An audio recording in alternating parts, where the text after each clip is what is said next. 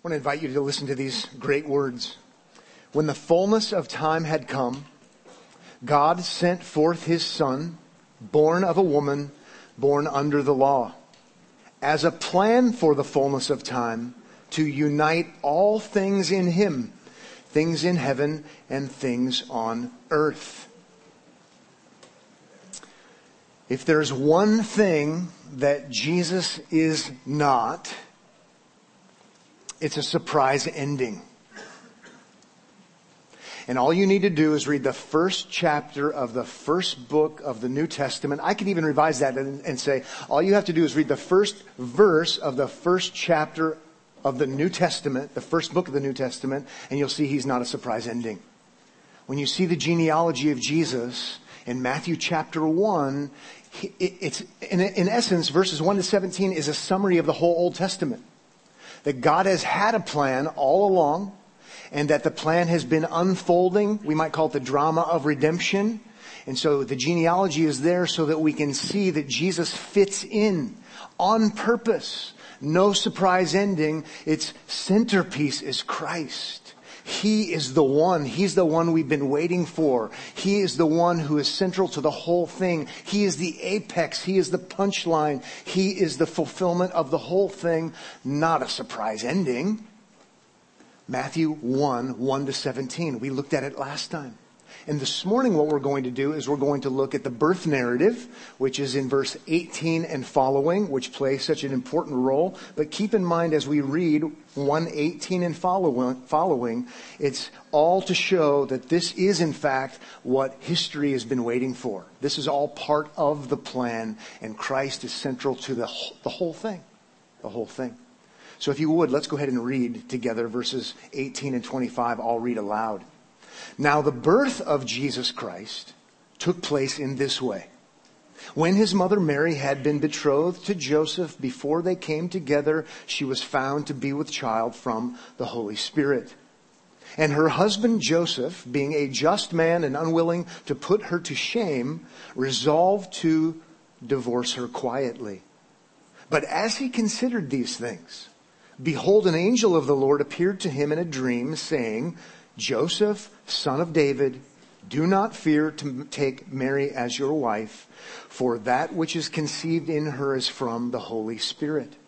She will bear a son, and you shall call his name Jesus, for he will save his people from their sins. All this took place to fulfill what the Lord had spoken by the prophet. Behold, the virgin shall conceive and bear a son, and they shall call his name Emmanuel, which means God with us. When Joseph woke from sleep, he did as the angel of the Lord commanded him. He took his wife, but he knew her not until she had given birth to a son, and he called his name Jesus. And now for a deeper dive. Okay? There's your outline this morning. It's a deeper dive. No points. Sometime I might have six points, but you'll have to listen carefully if you're my kids at least. But let's look at the details more closely and let's build a little bit of enthusiasm if we haven't had it already because when you read the opening words, you ought be enthusiastic. Okay? It's, it's meant to, to create enthusiasm. Verse 18, when you read the first sentence, now the birth of Jesus Christ took place in this way. Yawn. No, no yawning. the, the birth of Jesus Messiah the, the birth of Jesus Christ took place in this way. And maybe it helps us to see the, the, the, the need for enthusiasm if we read it that way and we read the birth of Jesus Messiah. Because we're just, Christ is the New Testament word for the Old Testament word, Messiah. It means anointed one. And, and there have been many Messiahs in the Old Testament. Every, every king, every legitimate king of Israel was a Messiah anointed by God, symbolic of blessed by God, ceremonially, uh, officially installed as king. And here, here we have the birth of Jesus Messiah, ultimate Messiah, the one we've been waiting for, ultimate king. What does a king do if they're a good king, a good Messiah, a good anointed king? They, what do they do? They protect the people. They provide for the people. They're kind and gracious. They're not um, some sort of um, power mongers in it for themselves. No, they provide, they protect, they deliver, they save. Okay, all of that's wrapped up in what a legitimate king, a legitimate Messiah, a legitimate Christ would and should be. Here we have the birth of the ultimate deliverer, protector, provider, anointed one. Okay, so here, here we have the birth of the one who had been long ago promised, who would come in the line of David. We learned about it last week in the genealogy. We even read 2 Samuel chapter 7, known as the Davidic covenant, where God promises to David that he would have an offspring who would rule and reign forever. Okay? How does that happen? Right?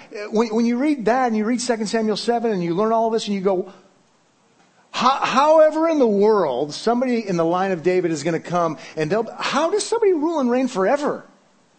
I mean, there's this problem in the world called sin and the wages of sin is death and that, that would be seemingly impossible. How? How is it going to happen? Sort of reminds me in my mind about, about, the priests in the book of Hebrews. And the author of the book of Hebrews talks about, you know, there's just one problem with the priesthood. It's a glaring problem. Everybody should notice it. The priests do their priestcraft or priestly duties. That sounds nicer. And they keep dying. I mean, even, even the priesthood itself should show you there's a problem with the priesthood. We, we need an ultimate priest, an, an ultimate sacrifice who, who won't die. Well, it's similar when it comes to the fulfillment of the Davidic promise. We've got to have a Messiah, Christ, anointed one, king who doesn't die. Ah. Here we're going to have it. We're going to have it in Jesus. So we have the birth of the one who's going to fulfill the Davidic covenant, the birth of the one who's going to be able to live and rule and reign forever. Huh. I'm intrigued. I'm hooked. If you're not, check your pulse. Sorry. I mean, really, it, it, it's the, oh, really? kind of moment when we read verse 18. Uh, uh seriously? So that also gives me a, a, an opportunity to remind you what we read next should be extraordinary. Okay? If it's just another, another person in the line of David, doesn't need to be extraordinary. But what we, what we read next, it has to be extraordinary because to rule and reign forever, it, it, you have to be an extraordinary one. So, pointing out the obvious, I hope and now we have the behind the scenes look because we're saying, how could this be? Here is the answer, right? How about verse 18 when we keep going?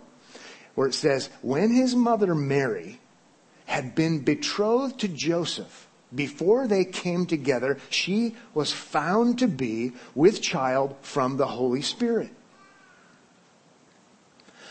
One word to label that is, that's extraordinary. That, that's different. it's meant to be seen that way. It has to be different because he has to be different. So there's no trying to explain this away by some sort of natural means because it's not supposed to be natural. It's supposed to be supernatural. That's kind of the whole point. Betrothed. Some, your, some of your translations might say engaged. That would capture at least the idea. Uh, traditionally, maybe up to a year they're, they're engaged, but let's, let's have engaged with, with legal binding to it. That's why he's called her husband even though they're not together yet. Uh, that's why there's a divorce even though they're not married yet.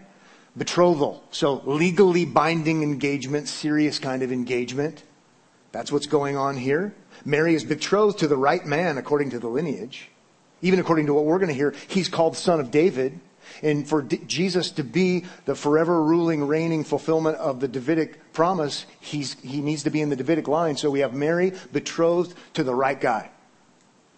he needs to be in this, a son of David, in the line of David. But he's not the father. And that's a real problem if you're Joseph, at least on the face of it. She's with child. But we have the explanation. She's with child from the Holy Spirit. That is to say what? That is to say, miraculous. That is to say, God miraculously has worked. Notice how different it, different it is from the, from the pagan gods who have their sexual fulfillment and desires met through having sex with women.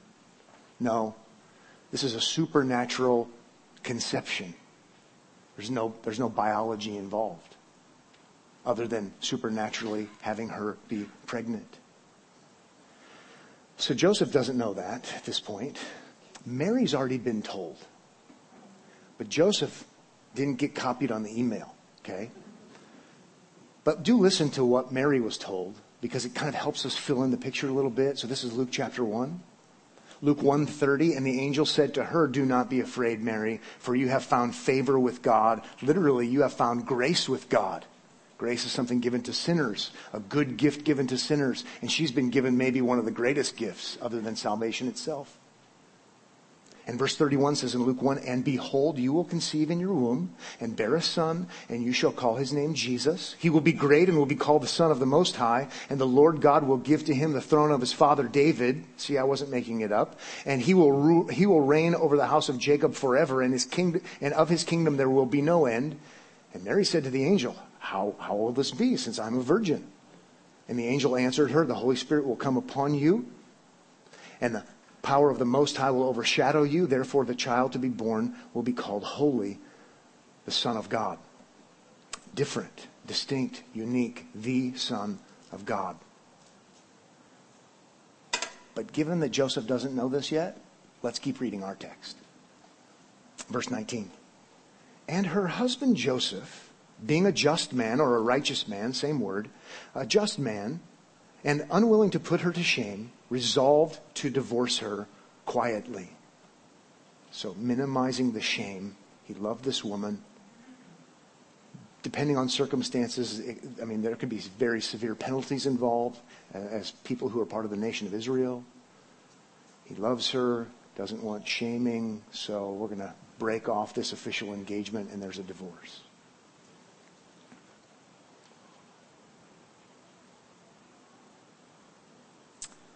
Then it says in verse 20, but as he considered these things, I wonder how long he considered these things.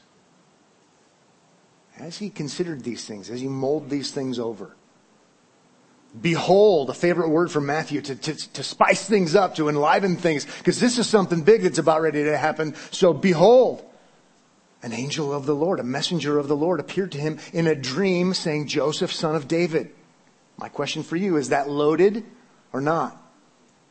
I think it might be loaded.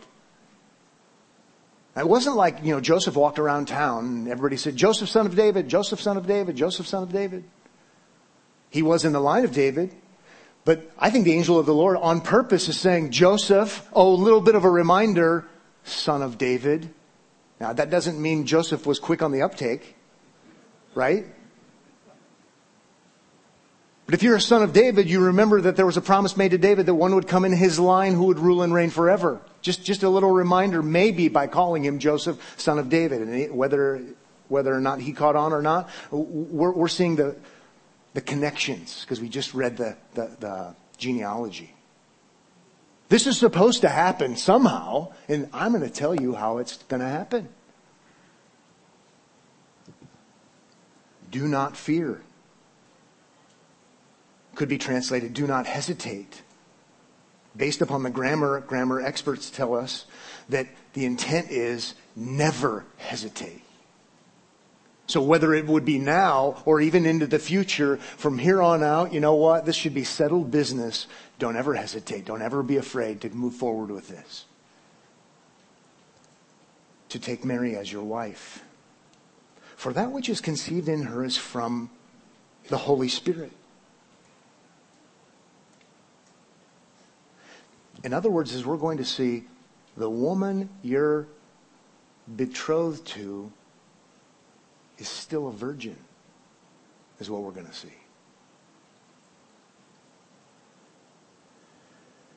And here's how things are going to go. Verse 21. And she, excuse me, she will bear a son not because they checked the ultrasound. This is pre-ultrasound. Okay, this is, this is how things are going to be. This is how things are because we're talking about supernatural ability. She will bear a son, and you shall call his name. Stop. Just stop there. I'm super rude. I have a reputation for rudely interrupting the Bible. I know. I'm sorry. But just stop there for a minute and let's at least appreciate the fact you, Joseph, son of David, shall call his name. It's on purpose. And, and I'm in good company saying this. You're going to be so accepting of her as your wife that that baby who is not biologically yours, you, Joseph, are going to name. And at that time in that culture, from what books tell us, it's an act of acceptance. There's going to be an official naming, a declaration by the father. It's a legitimate child, and I affirm the child as my own, and I will name him. She will name him as well if we looked at the other texts. It's not a sexist thing, so just calm down. He's affirming the child, okay? I thought one commentator put it helpfully, this is Leon Morris, by giving the name Joseph, by giving the name, Joseph officially accepted the child. This gave the child the status, status of descendant of David. As with God naming Israel, like in Isaiah 43 verse 1, thereby Jesus' place in the genealogy is explained. God has ordered this engrafting. Hmm. Okay, now let's get back to the text. He's going to name the child. And you, this is verse 21. This is the best part, by the way, I think, if you're voting for best parts, so you don't want to miss this.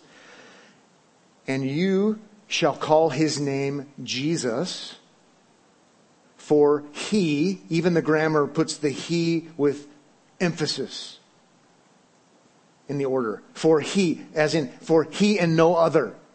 For he will save his people from their sins. And here's where I do have an outline, just to keep my own mind straight. At least bullet points. Because this is, this is, this is gold. Okay? I mean, this, this, is what you came for, even if you don't know this is what you came for.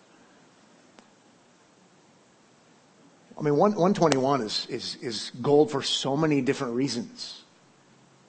And I have enough reasons, at least stored away, we could be here till the Christmas Eve service. But I'm just going to share a handful of them with you. Name him Jesus because he will save his people from their sins. That is gold because it's telling us that Jesus is the ultimate Joshua. Yeah. He's the ultimate Joshua. It's the equivalent to the Hebrew name Joshua.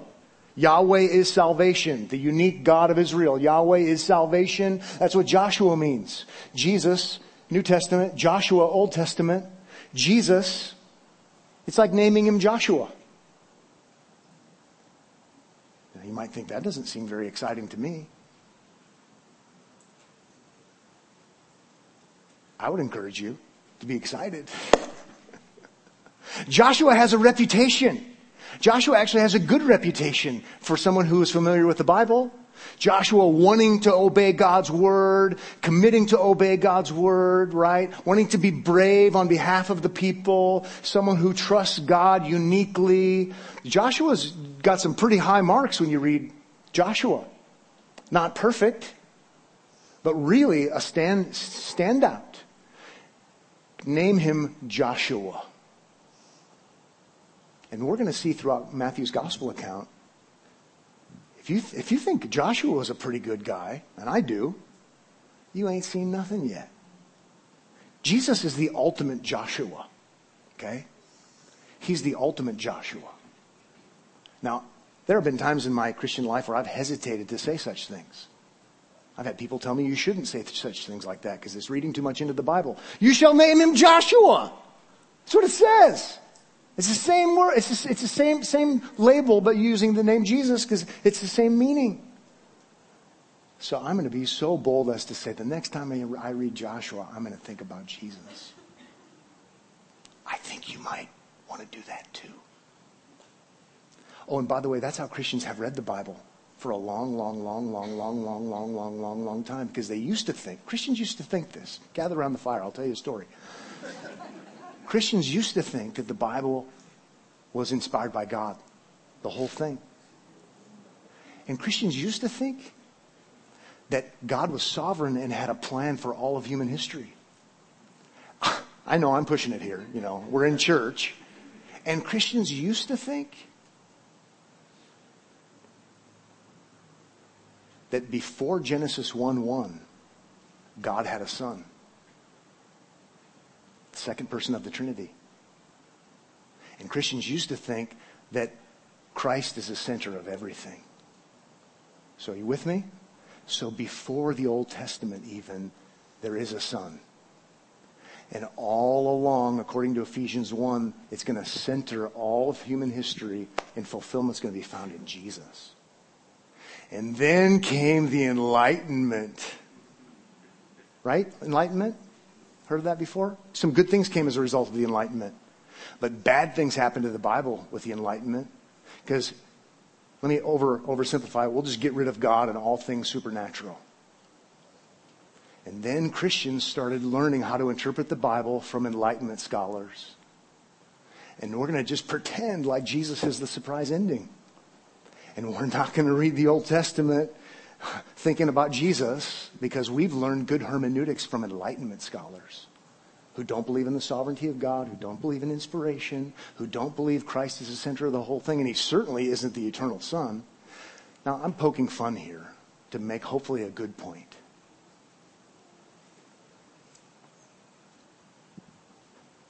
He's the ultimate Joshua. I'm going to read the whole book as a Christian book because he's the eternal Son. It's amazing and awesome. He's the one. He's the one. He's the one we've been waiting for. Absolutely amazing. Amazing. Here's another reason why this is gold. It's gold because Jesus is the ultimate Savior, saving people from their biggest threat. Notice what it says in our verse. What's our, what's our biggest threat? their sins. He's the ultimate savior. All good kings are supposed to be saviors, right? They're supposed to protect their people. The word savior, savior means deliver, right? They're gonna, they're gonna protect, they're gonna deliver, they're gonna free them from bondage and oppression and slavery and all of those things we see examples of. And so there have been many saviors, lowercase s. And here, after all the genealogy and all of the history and all the ways God has delivered his people, it was all meant to prefigure and see Christ as the ultimate Savior because he's going to save his people from their biggest problem, not their external enemies. He's going to save them from their sins. It's, it's so good. It's, it's, it's such, it's so good. He's the one we've been waiting for.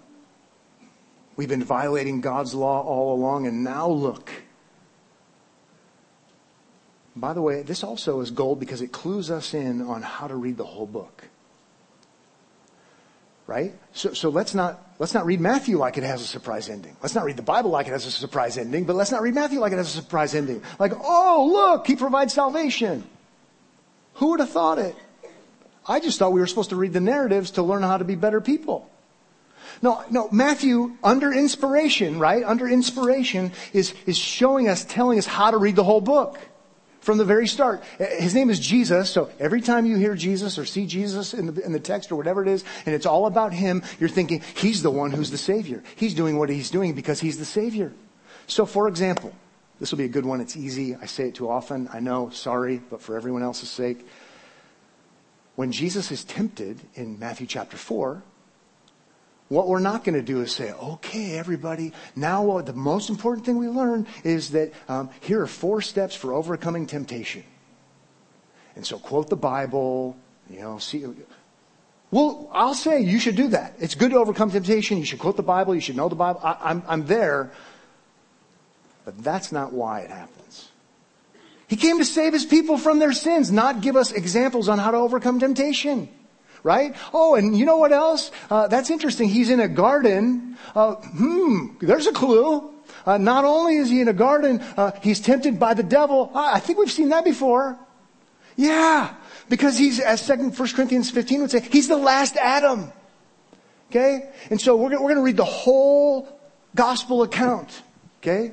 We're going to read the whole gospel account, the temptation. Oh, that's because he's representing us because he came to save his people from their sins and he succeeds where the first Adam failed. Oh, it's going to be great. And then I'll say, you should overcome temptation too if you're in Christ. But isn't it great to know that he overcame temptation ultimately as representative for you? Oh man, I want to preach the whole book. We could be here longer. It's going to be amazing. It is going to be amazing. It's also going to be a good corrective. So we're going to read it in that light.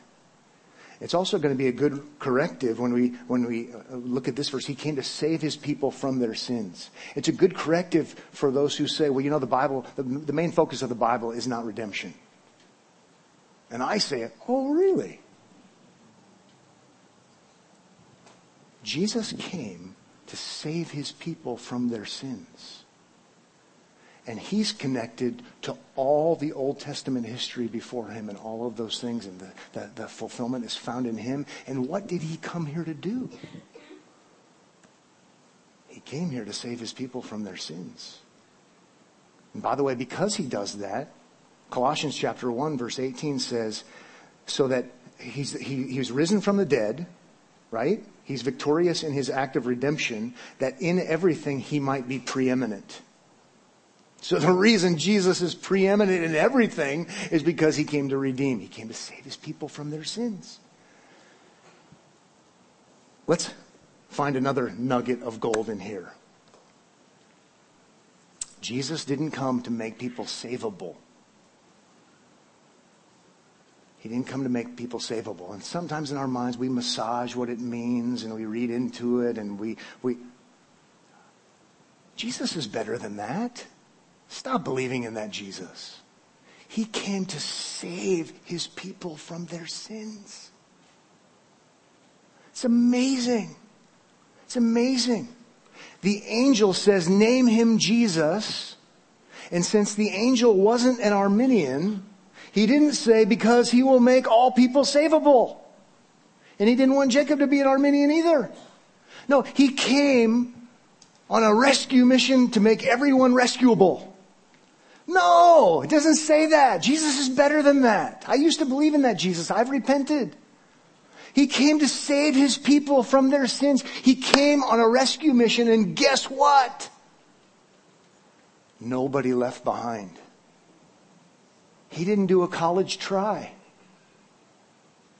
Nobody left behind that he came to save. He came to save his people from their sins. The first Adam didn't come and make people sinnable.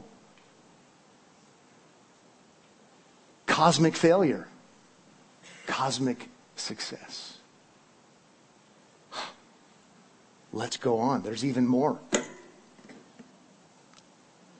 Jesus came to save his people. Came to save his people. Some people say that, well, that's the Jews according to Matthew. You might want to look closer. It's half right. Give yourself half credit. But 50% is failing. Am I having too much fun? Are you guys okay with this? I'm trying to convince you, okay? Hopefully by the, not just the powers of persuasion, but by the power of the Holy Spirit through God's Word, the, the, the straightforward text, that Jesus is, is, is all that. He should have preeminence in everything, including in your life. He came to save his people. The Jews? Yes. The lineage that we saw in chapter 1 verses 1 to 17 definitely includes Jews. Okay? It definitely includes Gentiles. It includes men and women. It, it includes all different kinds of people, all different kinds of sinners. And not only that, so we have the whole book bracketed by chapter 1, chapter 28. I mentioned this last week, and we go and t- make, make disciples of who? All nations. That, that's even tied back to the Abrahamic covenant, the Abrahamic promise. He, through Abraham, God is going to bless all the families of the earth. It's also, the, the word is used, all the nations. That's in the Old Testament and in the New Testament. If you're tied to the Abrahamic covenant, it's for Jews and Gentiles. And so that's how I will read. He came to save his people, Jews, Gentiles, men, women, from their sins, to deliver them, to give them freedom. Here's how I'm going to interpret that, because we all interpret it somehow. He came to save his people. Who are his people? His people are everyone, would include everyone who would ever believe. And that would tie us to Abraham because he's the father of the believing, according to the Old Testament and according to the New Testament. He came not to make everyone savable. He came to save his people from their sins. Oh, so good. I think of John chapter 10. He laid his life down for his sheep and he said, I will lose none of them. Oh, it makes me want to sing my mom's favorite song, Victory in Jesus. Not potential in Jesus. Made us all savable. What the heck? He's the Savior who saves. He's victorious.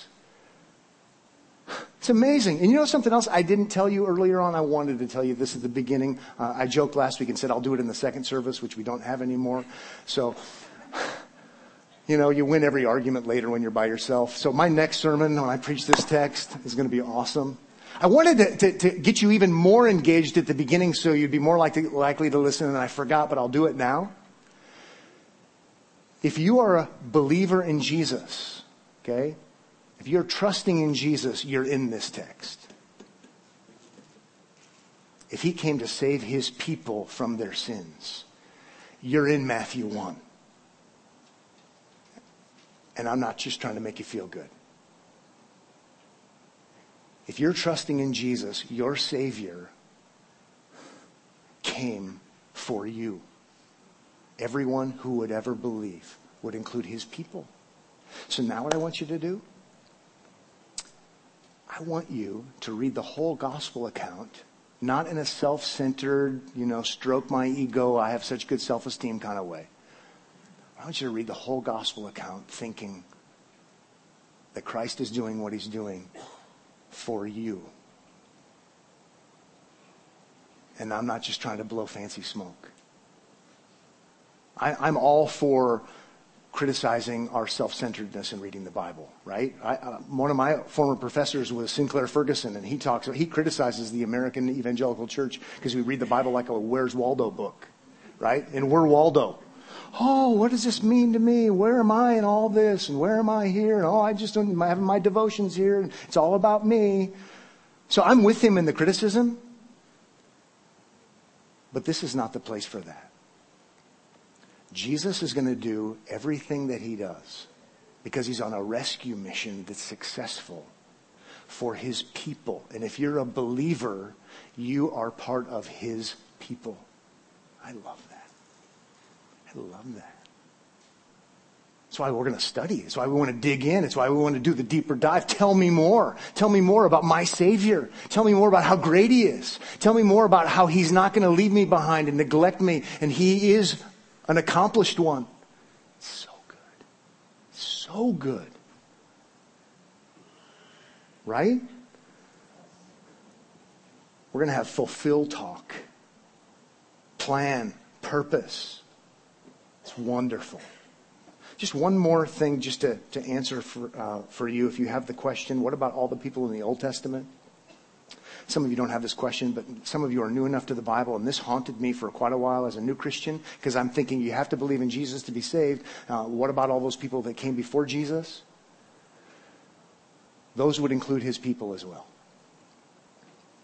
Hebrews chapter 9 would say, Therefore, he is the mediator of a new covenant so that those who are called may receive the promised eternal inheritance. So it's eternal life. Since a death has occurred, that would be his death, that redeems them from the transgression committed under the first covenant.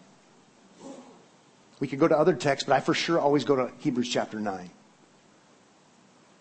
Even those who were, were transgressors under the era of the old covenant, it's His death, His work that accomplishes a redemption for them as well. I don't want to make light of it, that they're saved on credit or something like that, um, but you get the idea. In anticipation, right? Just like we're on the other side of the cross, we're not living when He's living, so how could it benefit us? Well, it's already accomplished. It comes to us and we understand more than they understood, but they were saved by faith as well. Read Genesis 12, Genesis 15, read Romans chapter 4. David, justified by faith. Abraham justified by faith.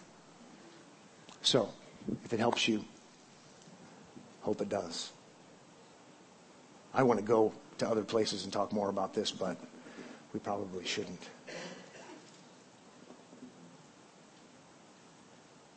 Isn't it great?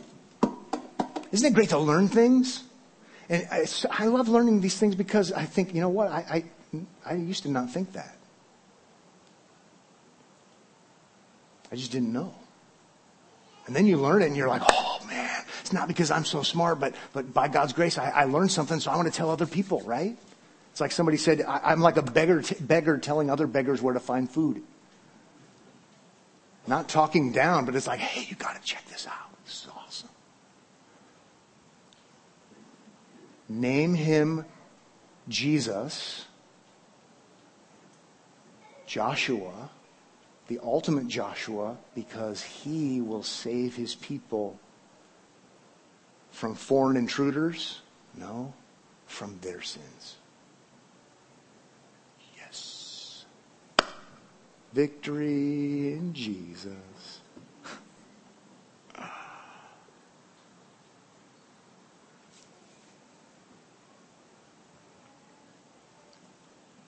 All right, let's move on. Let's go on to number uh, verse 22. Having a little too much excitement here today, having a charismatic moment. If I fall over, it's not good. When I was in seminary, we, we took our theology professor um, to a Benny Hinn healing crusade just to take him. Um, he'd written some critical things against the charismatic movement, and uh, we thought, butter up the professor. We all want better grades. So we're like, hey, professor, you want to go see Benny Hinn with us today in Anaheim? Uh, you know, or whatever. So we all got in the van. We went there. And he was real stern kind of looking, had the kind of octagonal glasses, a big beard, looked like he was, you know, Charles Hodge or something from Princeton in the 1700s or whenever. And he said, well, men, if I fall over, you fail my class. so when Benny tried to slay him in the spirit, we just held him up and we all got A's. It didn't happen.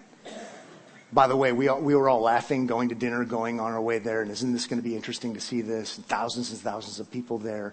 And I've said this before, I'll say it again. It was so depressing and so sad to watch all of the buses of people in wheelchairs and on crutches and with who knows what else leaving after no better than when they came.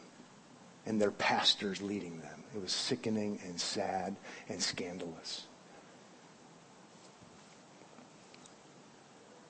How did we get there? I have no idea. But I need to get back. You know what? That professor I had believed the same thing I'm teaching you this morning about Matthew 21 21. He came to save his people from their sins. And I'm thankful for that. Verse 22 says, All this took place to fulfill what the Lord had spoken by the prophet. That would be Isaiah the prophet. Chapter 7, verse 14 Behold, the virgin shall conceive and bear a son, and they shall call his name Emmanuel, which means God with us. Again, think purpose throughout all of redemptive history fulfilled in Christ. So that's why we're going to quote Isaiah, because there's always been a plan, even before time began. And that's why we can have prophecies that are legitimate, and we can have fulfillment in Christ that is legitimate. And he's saying, this fulfills that. This is that. Call him Emmanuel. God with us, uniquely with us. I don't think people went around calling Jesus uh, Jesus of Nazareth, Emmanuel, Christ, Joshua. Probably not the idea. We don't, we don't have that example uh, of him being called that. He's called Jesus. Matthew likes to call him Jesus. Sometimes, if you want to know who he is, he's Jesus Christ because he's the Messiah. But this Emmanuel doesn't seem to be the proper name as much as it is the designation. It is his name in this, in this sense. Because he is the presence of God because he's none other than the God man. God with us in the unique, extraordinary way. It reminds me of Jesus referring to himself as the temple, the dwelling of God. Okay? He's with his people. You want God with you like never, ever, ever before? It's in Christ. It's in Christ.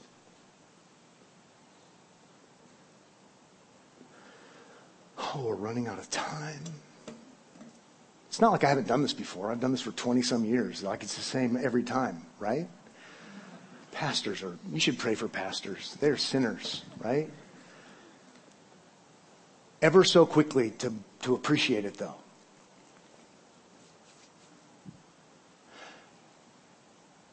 The word can be translated young woman of a marry, marryable age who would be expected to be a virgin, or it could be translated virgin. And, and back in the day, not that long ago, people had a, had a total fit over translations that would translate Isaiah 7:14 as young woman. Because it has to be virgin, and you know what? Some of the translators might have been theological liberals. So, fair enough. But I want to say it's perfectly fine to translate Isaiah 7:14 young woman who is expected to be a virgin. Because when we get to Matthew 1, he clearly points out what kind of young woman it is. And it's a young woman who's not been known by her husband. It is a young woman who is a virgin. It clears any kind of lack of clarity up. And as a matter of fact, I don't personally believe in two virgin births. I don't think the child born in Isaiah's time was virgin conceived. She would have been a young woman who would have been, the child would be born to her symbolic of God's unique blessing, God's unique presence, God's unique intervention. I believe that. And I doubt she was a virgin when she conceived the baby. But all of this is meant to prefigure, to anticipate the unique, extraordinary blessing of God. Not only is Mary a young woman, she is a young woman who absolutely, most certainly, without any question, is a virgin. The, the, young woman from Isaiah chapter 7 uh, would be a type of Mary, if you want to do it that way, or her offspring, and there's debate about this, just ask Mike Holloway, whatever his view is, is my view.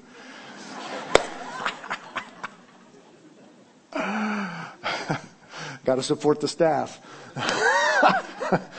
Lots of scholars think it, think it was even Isaiah's son, based upon chapter 8 and the way things undo. But the, the, the point is, the child is not the Messiah, the Emmanuel, but he was an Emmanuel and if we have a God who has a plan before time begins and he's unfolding the drama of redemption, we can say that child was a type of Christ. Special blessing from God, special anointing from God, even when the people were sinful, because that's when the promise happens in Isaiah 7. Ultimate one, ultimate God with us, virgin born. It's pretty amazing. Remember, I told you earlier, extraordinary can't be ordinary. It shouldn't even surprise us that we would say, oh, virgin born. Well, it, he better come from some unique kind of birth if he's going to be this one. Well, let's move on. Would want to say more, but let's move on to verse 24. When Joseph woke from sleep, he did as the angel of the Lord commanded him. He took his wife, but knew her not until she had given birth to a son. And he called his name Jesus.